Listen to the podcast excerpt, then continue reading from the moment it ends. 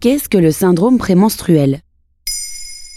Merci d'avoir posé la question. Maux de tête, jambes lourdes, gonflement douloureux de la poitrine, du bas-ventre, stress, fatigue extrême, anxiété, dépression et bien d'autres encore. Tous ces symptômes sont caractéristiques du syndrome prémenstruel, aussi appelé le SPM, et surviennent chez les femmes quelques jours avant le début de leurs règles. Près de 75% des femmes sont touchées en France et environ 30% des femmes ont des symptômes dérangeants affectant sévèrement leur quotidien.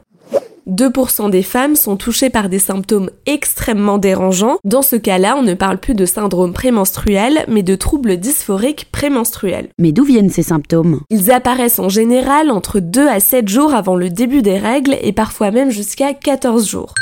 Malheureusement, très peu d'études ont été menées sur le SPM et ses origines restent floues. Rien de très surprenant quand on sait le tabou qui touche encore la question des menstruations.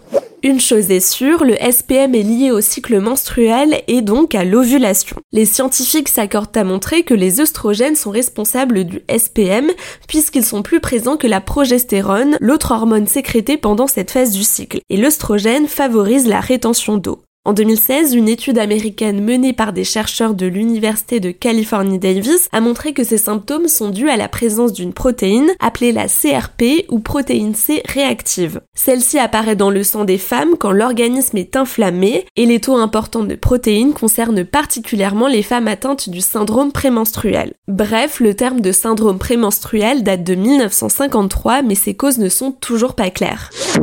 Et comment savoir si je suis atteinte de SPM Les symptômes physiques comme psychologiques sont très différents en fonction des femmes. Il en existe une centaine qui peuvent affecter plus ou moins différemment le quotidien des personnes touchées. Malheureusement, aucun test n'existe, mais les symptômes doivent apparaître avant les menstruations et disparaître à leur arrivée ou juste après. Il faut aussi qu'ils se manifestent pendant plusieurs cycles sur un an. Et est-ce qu'il y a des personnes plus touchées que d'autres par ce syndrome? Le docteur Marc Zafran expliquait sur Passeport Santé que les symptômes sont parfois héréditaires. Selon lui, des facteurs peuvent les aggraver comme le manque de sommeil, le tabagisme, la sédentarité.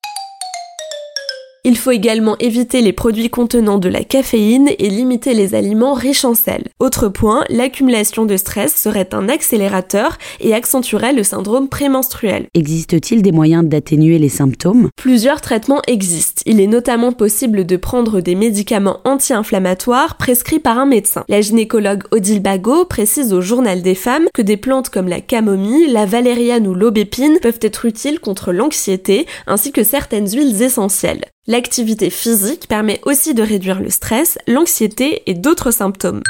Il est toutefois recommandé de consulter un médecin ou un gynécologue parce que les symptômes sont différents et que toutes les femmes ne vivent pas cette période compliquée et douloureuse de la même manière. Voilà ce qu'est le syndrome prémenstruel.